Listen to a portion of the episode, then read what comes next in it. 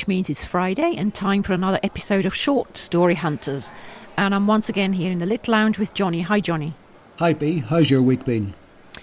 It's been an okay week, um, but I thought we'd do a, a an episode on dating because really, I just really want to be a bit nosy and tell me about your worst ever date. Okay, well, as, as you put it like that, I, I there is one springs to mind. Happened a while ago. I, I met this girl online, uh, you know, like you do, and we corresponded, sent messages back and forwards, and thought it might be an idea to meet in London for a drink. Uh, so we arranged to meet her in a restaurant in Soho, and my goodness, was that a mistake. Why? Well, as soon as I went through the door, the waiter said, Yes, uh, sir, your date's over in the corner. It's the lady wearing the Viking hat with the horns.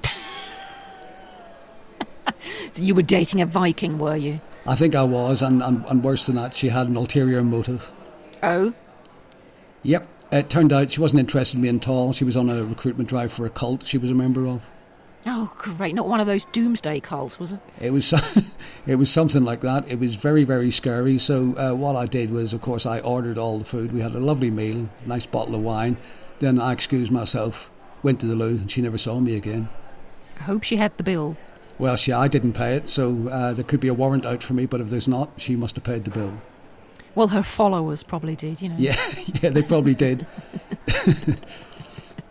Well, one of the bad dates I had was um, I went out with this guy just once, and he spent pretty much most of the time ogling other women. I thought, nope, not him. Well, forgive me, but you seem to be talking about every bloke in the world there, aren't you?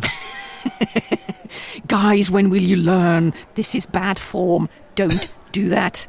It Doesn't endear us to you.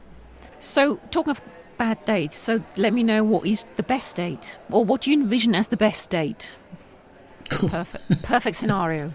I mean, Well- you know, I mean, you know, wining, dining, whatever. Yes. Um, well, this person's phenomenally wealthy, and uh, not that I'm a cheapskate, you understand. Predictable, right? Uh, and uh, she's uh, she's got a season ticket to La Gavroche or somewhere like that, and uh, she treats me to a fantastic meal. That'd be great, wouldn't it? Let's do the stories then, shall we? I think we should. And today's stories are all obviously about dating, and some of them go well, and some of them don't go so well. And our first story is called My First Love, and it's by Rachel Caldecott. And Rachel lives in France. And what do we know about her? She has had various careers in her life. She's been a film editor, she's been a consultant for a Japanese travel agency, an events organizer, and just general dog's body. Um, and now she's trying a career in writing about a woman who falls very much in love and has a relationship, but things don't quite go right. My First Love by Rachel Caldecott. It sounds like a cliche, but when he walked into the room, my heart skipped a beat. Here he was, a friend of a friend, vegan, fit, funny. We talked non stop into the night. Our words overlapped, wove together in and out, binding us tighter. Have you seen this movie? Have you read? What sort of music do you like? What do you think about? And finally, when can I see you again? At first, I was wary. Oh, who wouldn't be? Could he be any better looking, any kinder, any funnier, a better fit for quirky little me? You're like the same person, our friends said. Well, we asked, fancy a movie, a night in, a curry, a hike, a walk with the dogs, always in agreement. Me, the badass girl who'd never been in love, the woman who'd guarded her heart so fiercely love seemed an impossibility. It took six months, but I lowered the walls, protecting myself and my heart. I love you, he said. I love you too, I replied. I've never felt this way before, we said as one. Is this real? I asked. Believe it, it is real. My love is true. I woke in his arms, in a tent on high fell, divinely happy, perfectly at ease. The summer stretched before us.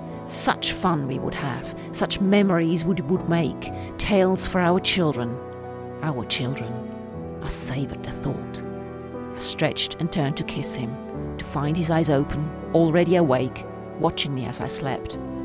We should go, What's wrong? A finger of ice touched my heart. You, you wrong. But you're too intense, but you're too wild, but you're too angry, too passionate. But you knew why. You knew me. You understood me. You said you loved me. I lied. I felt sick, dizzy. I reached out, but he turned and started to dress, his mind made up. The mind I once knew so well, an enigma to me now. He looked at me with stranger's eyes, somehow telling me I was lacking. I was at fault. I had not met his expectations. I don't love you. I never have, he said. He grabbed my heart and squeezed the life out of it. Oozed between his fingers until he flung it on the floor and then he ground it underfoot. I fled. I came home to you, where you asked me, Did he say you were special? Did he love bomb you? Did he mirror you? Did he ever apologize? What kind of person does this? I asked between my tears. A narcissist, pure poison. Why didn't you warn me? How could I? Will I ever love again? You will, I promise. How? Time cures all. Promise? Promise.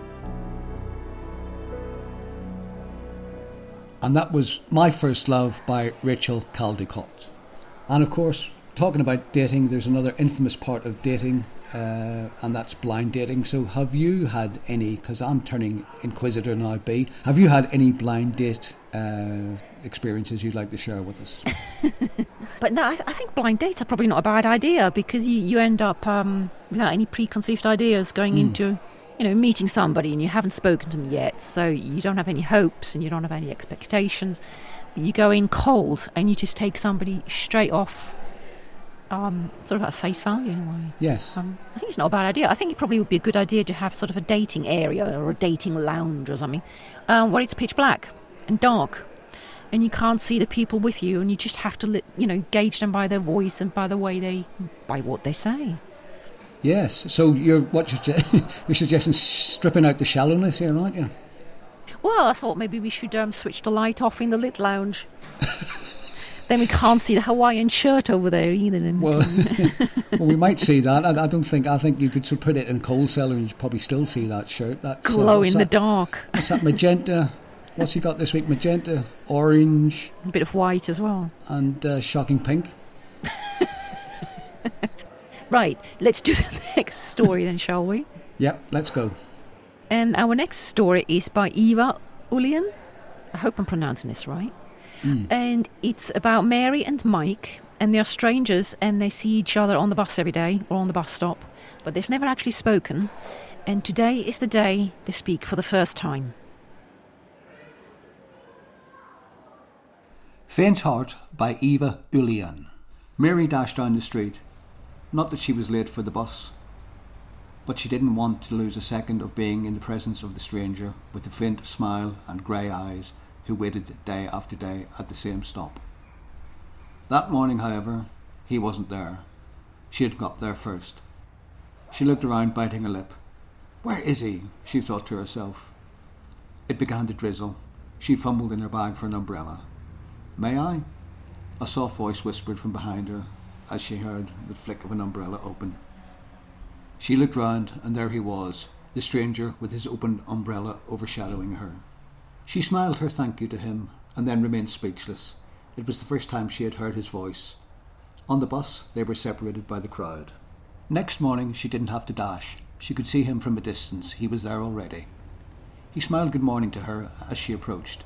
She smiled back and said, I'm Mary. Then, as if overcome by a sudden unaccountable urge, blurted out, There's a great film on at the Eden. Quickly, she put her hand over her mouth as if she had just sworn. I'm Mike, he said, unperturbed, then looked straight ahead. Mary did feel stupid. He probably thought she was trying to get fresh, and that was just an understatement. But then she consoled herself, realizing that he was interested. He knew where to find her. He had seen her come out of her front door often enough, and if not, she was going to see the film with her brother Frank anyway. That evening, Mike left the office early to catch the florists before they closed. I'd like some roses, please, he said to the assistant. Special occasion, is it, sir? the florist asked. Not quite, Mike answered shyly. I'd like to ask an adorable young lady to the cinema. I'd suggest pink roses with one or three white ones, said the florist. Yes, he thought, that sounded perfect. Not too brazen, like Red would have been. Mike walked along the street in the pouring rain past their bus stop when he suddenly saw Mary come out of the house with Frank. He threw the roses on the wet pavement, shrugged his shoulders, and walked away. As Mary and Frank walked along the pavement, she noticed a bunch of flowers and picked them up. What a shame, she said. Some girl would have loved those. And that was Faint Heart by Eva. And apparently, this story, um, Eva wrote that when she was in the convent and she was caught writing it. And when the novice mistress caught her, she said that apparently um, maybe Eva wasn't in the right vocation, and that maybe she should um, try do something else. Uh, I could see what uh, why she might have thought that. Okay, and I think it's time now to make our normal announcements and appeals. Uh, the parish notices. Can you uh, fill us in a bit, B? Uh, yes, send us your love letters. No, don't. Send us your submissions. and you can do that. It's 500 words, stories. And you can do that by going to litopia.com forward slash hunters, and you'll find a submission um, form to fill out. And also, don't forget to check us out on all the regular podcasting platforms like Apple and Spotify and Podchaser and all the rest. We're there. Uh, and if you do find us, which you will, make sure you give us plenty of likes and stars and help get the stories of our listeners out to a wider public. And of course, join us on our social media sites. We're on Twitter and we're also on Instagram. Yes, indeed. Now, last story of the day. And what have we got? And this one's called Cinderella 2.0, and it's mm. by David Lewis. And it's a story about Cindy, who's been looking for a new man. And she's on a dating site and has been going out with a few guys, but it has not been going very well. Mm. And I think this story is a bit of a reminder that sometimes the right partner might be just under your nose. Well, just before you. Cinderella 2.0 by David Lewis. There's a bang on the door. It's after midnight. Let me in! I've lost my key! I jump into my boxers and run down the stairs to unbolt. Cindy is in a real state. Hair all over the place, lipstick in a mess, tears running down her face, and she's wearing only one of the fancy pink Nikes she bought last week. What the? She pushes past me and flops onto the living room sofa. Oh, why did he have to behave like that? Oh, buttons! You mean the latest banker? What did he do, the bastard? She calls me Buttons because I wear jeans without a zip. I keep dreaming a woman will undo the fastenings one by one. Far more erotic, or so I imagine. He called me a cocktease because I say on OK Cupid I might have sex with him on the third date. But it was only our second date, but and he said we must count the one we had on Zoom and, and then he leapt on me like a wolf and I just got up and ran. Cindy's been on dating sites since her breakup with Jack. She tells me how handsome the men are, how tall, how much they earn, how nice their flats are, even how good they are in bed if they get that far. I hate hearing all that stuff. But then they dump or ghost her, or she dumps them, which makes me feel better. I sit down next to her, pretending to sympathize. She leans her head on my shoulder and lets me give her a sideways hug. Oh, you're such a good friend, she says. Some people have to kiss lots of frogs and meet many wolves to find a prince. How many have you kissed? she asks. To find your princess, I mean. I tell her I'm waiting for the right person. Then I squeeze her arm, gaze into her eyes, and take the plunge. You know, perhaps we shouldn't be looking for royalty. Maybe we should look nearer to home. Maybe the other grass is not always greener, and perhaps I know the right person already. Cindy is silent for a while.